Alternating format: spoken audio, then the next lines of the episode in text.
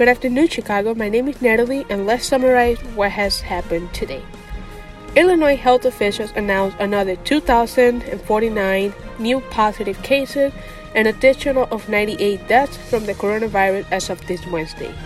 So far, the state has registered a total of 35,108 cases and 1,565 deaths since the pandemic began.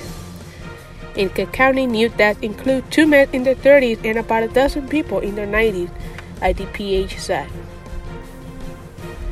During the daily press conference, Governor Pritzker announced the opening of two more express testing centers and that they will be available for symptomatic people, and these will be located in Aurora and the other one in Rockford, Illinois.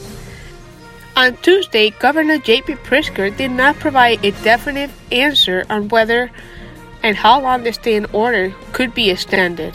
From her part, Major Lori Lightfoot said Tuesday during a telephone press conference that the order could be extended into May and possibly June. And today she said April 30th is no longer, I think, a valid date.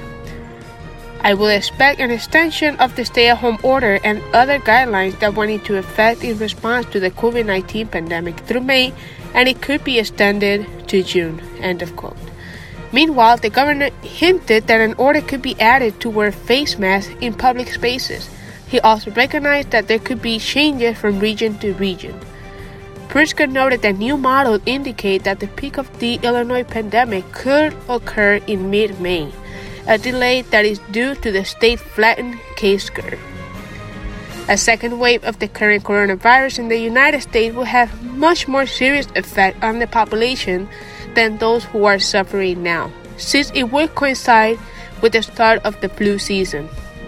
In an interview with the Washington Post, the director of the Centers for Disease Control and Prevention, Robert Redfield, reflects on the evolution of the pandemic in the United States. And I quote, There is a possibility that the virus attack in our nation next winter will be even more difficult than the one we just went through since we are going to have a flu epidemic and the coronavirus pandemic at the same time.